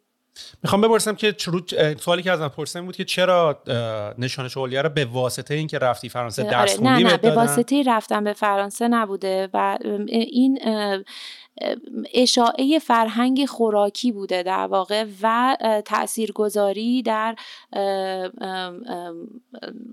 واقع تو این مملکت. الان خب سفارت فرانسه خیلی به اون فهمشی که ما نزدیکه و خیلی از دیپلمات‌ها اونجا رفتن و اومدن و دیدن و خوردن و اینو نگاه کردن. و خب چیزی که سفیر میگفتش که من مثلا کراسان‌های اینجا خوردم که خوشمزه تر از پاریس بوده. خب این برای من خیلی کامنت بزرگی بود و جذاب بود. و بعد از ما خب خیلی، نه که قبل از من نبوده، زیاد بوده آدم ها و همکارایی که خب خیلیشون اتفاقا تو فرانسه درس خوندن، اومدن برگشتن، خیلی کارهای بزرگ کردن، یه عالم شاگرد تربیت کردن و حالا پاتیسریا و در واقع پیستری شاپ هایی که کار فرانسوی میکنن. ولی خب بعد از ما این اتفاقی که حالا یعنی به قول معروف یه جورایی چیزی ترند میشه، میگن که مثلا بقیه همه طرفداراش بیشتر میشه، یعنی وقتی میبینن که یکی تونست کنار خیابون مثلا خیابون انقلاب تونست، پس ما میتونیم. و این تاثیرگذاریه از دیدگاه اونا اینطوری دیده شده بود. و یه بخشی دارن، بخش فرهنگی در واقع سفارت و اونا چنین چیزی مقامی رو این نشان رو به من، آره این نشان رو در واقع اونا به من پیشنهاد دادن. و توی مداله، یه چیز فیزیکی داری؟ آره مداله، آره یه مداله، حالا خواستی بعدم بهت نشون بدم. این توی زمینه آرت مثلا خیلی از آرتیستای ایرانی مثلا استاد شجریان، لیلا حاتمی، شهاب حسینی، استاد ناظری، اینا این مدال رو گرفتن. تو زمینه اگریکالچر و همین خوراک. اولین کسی که خب خیلی مدال بالایشو داره پرنس چارلزه که این مدال رو گرفته، و حالا یه سری شفایی که اطراف دنیا، ولی خب در میدلیست خیلی ریر بوده، یعنی تا اونجا که ما خوندیم خیلی نبوده، به خصوص زن شف و آشپز و قناد نبوده. حالا خودت هم به ما نمیدن اشاعه پادکست و استارتاپ. چرا اتفاقا ببین میدونیم قضیهش اینه که مدال شجاعت دیگه، شوالیه رو به کسی میگفتن که شجاعت داشته دیگه. قدیمام تو فرهنگ قدیمی فرانسه و اروپا کسی بوده که یه کار شجاعانه انجام میداده و اون حالا مدال میگرفته. آره چرا هر کسی که کار خفنی بکنه. این کلی آرتیست، مثلا آقای کامبیز درنبخش کاریکاتوریست خفن که تو کرونا از دستش دادیم، اونم این مدال رو داشت و خیلی های دیگه که اصلا سرچ کنیم میبینی اسماشونو، کسایی که توی زمینه علم و در واقع کارهای علمی درست کردن، حالا سریاد نمیدونم در زمینه استارتاپ ها هست یا نه، ولی خیلی ها این نشانو گرفتن. بعد خب پس دور از ذهن نیست که چون فرانسه درس خوندی یه نگاهی داشته سفارت به افرادی که حالا از فرانسه درس خوندن اومدن ایران و بعد که حالا این کار رو کردی دیدن. نه اصلا مرسی علی نابرد اینه نشانه. عجب آقا بندازیم تو هر روز تو خیابون انداخته بودم می‌رفتم. آره خیلی هیجان انگیزه، خیلی اتفاق هیجان انگیزی بود واقعا تو زندگی من. باعث شد که میدونی وقتی یکی برات دست میزنه، وقتی خسته یکی برات دست میزنه حال میده بهت دیگه. این برای من مثل اون دست زدنه بود، برای اینکه خیلی خسته بودم تو زمانی که واقعا تحت فشار بودم از همه جهت. یکی از یه مملکت دور از ملت و مملکت خودم بلند شد و برای من دست زد و این خیلی حال داد بهم. و ببین ما تو جایی داریم زندگی میکنیم که صنعت خوراکیش دیده نمیشه متاسفانه، به خاطر تمام حالا ماجراهایی که در ایران داره میگذره، یعنی تحریما، نمیدونم ناامن بودن از نظر دول اروپایی و نمیدونم غرب، همه ایران رو ناامن میدونن. به خاطر همین هیچ کدوم از این در واقع کسانی که ارزیابی میکنن صنعت خوراکو و معرفی میکنن، مثل میشلن استار، مثل لالیسمی، مثل 15 بست رستورانت، اینا اصلا ایران رو جز میدلیست حسابش هم نمیکنن. ولی این نشان برای من همون حکم اینو داشت که به من مثلا از طرف یه جایی اومدن و دیدن، یعنی میتونه همین که یک دولت خارجی این حرکتی که من دارم میکنم میبینه، برای من ارزشش خیلی بالاه. میدونی نمیخوام خیلی تعریف کنم از خودم، ولی میگم این فقط برای من این حالت دست زدنه بوده، یعنی که یکی زده پشتم گفته دمت گرم، یه کاری که کردی داره جواب میده و من اینو دیدم. ببینم اصلا اتفاقا به خودت، یعنی افتخارش من فکر کنم بیشتر برای همه ما ایرانی هست، یعنی برای تو نیست، یعنی ما هم یه نقشی توش باید داشته باشیم برات. میدونی یعنی من احساس میکنم که اتفاقا پوز شما میدیم، میدونی حال شما میبریم، یه ایرانی دیگه داریم که این کارو کرده عشقشو میبریم، یعنی خیلی فکر نکنم که مثلا وزنش هم دوشت باشه بخواد تنهایی بکشیش، ما کمکت میکنیم، هر از گاهی بده ما هم بندازیم. آره نه ببین تو ببین بین آرتیستا و مثلا دانشمندا این خیلی اتفاق افتاده تا الان، ولی توی بخش صنعت غذا و خوراک این اولین باره که اتفاق میفته در ایران، ببین با توجه به من اصلا سندایی ندارم که بخوام بگم خیلی قوی، ولی تا اونجا که میدونم این تقریبا داره اولین باره که اتفاق میفته، حالا بگیم مثلا بعد از انقلاب، چون قبل از انقلابش رو نمیدونم، و این میتونه خیلی قدم بزرگی باشه. یعنی به نظر من آخه من یه جایی یه سری بیمهری‌ها از طرف همکارای خودم بعد از گرفتن این نشانه دیدم و این باعث شد که این من فکرم که خب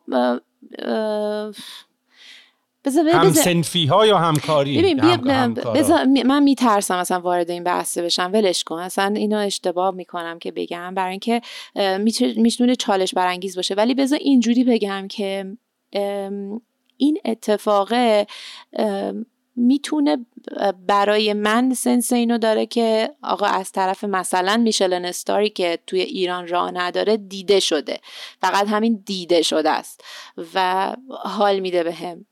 این میتونه یک دریچه‌ای باشه برای دیده شدن بیشتر تمام آدم‌هایی که دارن در این صنعت فعالیت میکنن و همین دست زدنه، چون همشون دارن به این هدف کار میکنن. برای یک آشپز در تمام دنیا خوشایندترین چیزی که اتفاق میفته اینه که مثلا یه ستاره میشلن استار بگیره، یه جزء مثلا 50 رستوران برتر دنیا بشه و این دستاوردشه. برای منی که دارم تو ایران زندگی میکنم و اصلا میشلن استار از کنارش هم رد نمیشه یا 15 بست رستوران اصلا ما رو داخل حساب نمیکنه، یعنی تا مثلا میره عربستان و دبی یا نمیدونم بحرین و قطر و فلان و فلان و میگرده، ولی اصلا داخل ایران نمیشه، نه اصلا ایرانی ها جزءش هم حساب نمیشن. خب این نشانه بر من یه نشونه است و باحاله، امیدوارم که یه روزی این باشه که چون من تنها تقاضام از وقتی که سفیر از من بپرسید که چی میخوای و یا چیزی بگو من میتونم یه کاری بکنم برات، من گفتم بابا من تنها چیزی که میخوام دیده شدن برحق این فرهنگ خوراکی و این زحمتایی که داریم ما توی ایران میکشیم ولی هیچکی نگاش نمیکنه و چه ای کاش که این اتفاق بیفته. و ایران هم خیلی حرف برای گفتن داره توی این داستان، اصلا خیلی. و ببین بچه‌هایی که الان دارن کار میکنن، آدمایی که دارن توی این صنعت کار میکنن به شدت عاشقانه دارن این کار رو انجام میدن و همه به اون میگن پشنیتن و آدمایی هن که میدونی با جون و دلشون دارن زحمت میکشن و این داره هی گنده‌تر و گنده‌تر میشه و این چرا باید فرهنگ خوراکی ایران نیاد جزء لیست برترین رستوران‌های جهان؟ چرا نباشه؟ چرا غذاهای ایرانی حالا الان شده ها، تازگی داره تو رنکینگ‌ها میاد غذاها بالا، ولی خب هیچ وقت یه شفی نداشتیم از ایران بگیم که ستاره مثلا میشلن بردش هست ها، ولی مثلا خیلی کم و خوب نیست دیگه. ای کاش بشه. این چیزی بود که من خواستم از سفیر. میدونم که دستش کوتاهه و چون نمیدونم بازی سیاست رو اصلا نمیخوام واردش بشم، چون خیلی پیچیده از منم عقلش و شعورش رو ندارم واقعا، اصلا نمیخوامم واردش بشم، ولی ای کاش که بشه. آره برای ما هم طول کشید تا فهمیدیم که استارتاپ تو ایران اصلا یک تهاجم فرهنگی داره محسوب میشه. ما هم فکر کردیم داریم به مملکت خدمت میکنیم تا اینکه دوزارمون افتاد. نه دوزار شما خدمت که نمیکنی هیچی، اونور بازی هم هستی. چه ارشد میدونم سمت تهران دیر وقته، تنها سوالی که میخوام ازت بپرسم اینه که برنامت برای آینده چیه؟ فکر میکنی شعبه‌های مختلف میخوای بزنی؟ فکر میکنی اصلا اینترنشنالش بکنی، از ایران بزنی بیرون، یا تو ایران باشی شعبه‌های بیرون ایران داشته باشی؟ بهش فکر کردی؟ ببین من که از ایران بیرون نمیزنم، یعنی از ایران بیرون بزن نیستم. دوست دارم که شعبه های خارج از ایران داشته باشم 100%. خیلی هم بهش فکر میکنم، خیلی هم رویا پردازی براش میکنم. مهم اینه که یه سرمایه گذار درست حسابی برام پیدا بشه که بتونم این کار رو باهاش بکنم. 100% شعبه 2 تورنتوه، این که اصلا درش شکی نیست. اما خودم بیبی و هایدا و اینا هیچ کدومش اصلا فکر کنم برند اصلی نیستن، همه اسما رو پیچیدن، ولی اینجا هایدا بیبی همه چی داریم. جدی؟ چه باحال. البته من تورنتو اومدم دوباره، آره شینی بیبی هم رفتم، ولی 100% دوست دارم که جای دیگه شعبه داشته باشم. توی ایران ببین من آدم این نیستم که گفتم بدو بخوام یه کاری بکنم. شاید یه جایی اشتباهه ها، یعنی بابک خیلی به این موضوع اصرار داره، ولی من یه جاهایی انقدر خستم الان و همش احساس میکنم که وای نفسی بکشم، خیلی نمیخوام بتازونم، که اصلا قصدم این نیست. ببین وقتی شیرینی فروشی که اسم من پشتشه باید من توش بتونم حضور داشته باشم دیگه، نمیتونم خودمو چند پا رو چند تیکه کنم. ولی نهایتاً چرا چند دوست دارم که یکی دو تا، یعنی در تهران شاید یه شعبه دیگه، شیراز که شهر مورد علاقمه دوست دارم که توش اونجا یه جایی داشته باشم. نمیدونم اصلا، شاید جنوب ایران اصلا هیچ چیزی نیست، بهش فکر میکنم، روی پردازیشو میکنم، ولی اینا همش بستگی داره به این که یه شریک پارتنر خوب پیدا کنم. شاید بعد از یعنی بعد مثلا بریم مرحله بعد دیگه، شاید بعد، چون ما توی این داستان استارتاپ ها و پادکست و کمپانی زدن و اینا خیلی صحبت کردیم که آدم ماها یواش یواش باید بتونیم خودمون از شرکت خودمون اخراج بکنیم و به اصطلاح ماشینی رو بسازیم که قراره بره محصول رو بسازه. یعنی شاید تو مثلا سیستم استارباکس و مکدونالدز و اینا تونستن روش‌هایی رو پیدا بکنن، درست بکنن که قابل تکرار باشه و بتونن با نبود خودشون و جاهای مختلف، یارو مثلا میخواد بره یو اسکاتلند هم یه دونه شعبه بزنه، با همچنان با همون کیفیت، با همون سیستم، با همون رنگ، با همون امبیت. یعنی باید شاید طراحی سیستم بری سمتش، شروع کنی این تمام این چجوری بتونی همون تجربه رو بتونی توی یه کشور دیگه بدون اینکه خودت اونجا باشی و بتونی به وجود بیاری. که اینا اتفاقا کاری بوده که مثلا اپل استور یه نمونه خیلی موفقشه که تونستن ریتیل رو تو همه جا با یه تجربه، مکدونالدز هست، استارباکس هست، اینا نمونه هایی هستن که حالا من اینا رو به عنوان FMCG هایی دارم میگم که تونستن، اپل که FMCG نیست ولی کلا مثلا تونستن بتونن تجربه ریتیل رو بتونن دوباره جاهای دیگه خلق کنن بدون اینکه کیفیتشون صدمه بخوره. شاید باید بری طراحی سیستم دیگه انجام بدی از این لول. ببین تو اگه دوست داشته باشی البته ها. ببین تو نگاهت خیلی آخه با من فرق میکنه. من اتفاقا اینجا خیلی بهش هنری نگاه میکنم و بچمه و من بچمو نمیتونم همه جا تقسیم بکنم.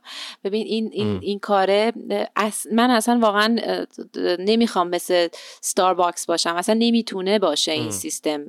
شاید من یه ساب برندی رو طراحی بکنم که اون بتونه مثل استارباکس بشه، ولی آتلیه شهرزاد شکوهی من نمیتونه اصلا. اشی استاد توشه، همه آخر رو باید خودت بزنی. دقیقاً هست دیگه. ببین این دست منه که توی کاره با این شرایط اون ساب برنده میتونه شاید مثلا بزرگتر بشه و مثلا فرانچایز بشه و گنده بشه، ولی اینی که الان هست اصلا من نه دوست دارم و نه اصلا میسپرمش دست کسی دیگه ای و نه بهش فکر میکنم. فکر میکنم این باید تو همین حالت بوتیکی، خونگی و مادرونه باقی بمونه.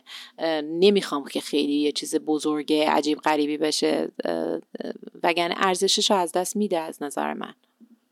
کار دل دیگه، کار دل داری میکنی. آره. بعد فکرم میکنی که دلیل اینکه کار دل گرفته، اگه اتفاقا اونجاش فکر میکردی نمیگرفت.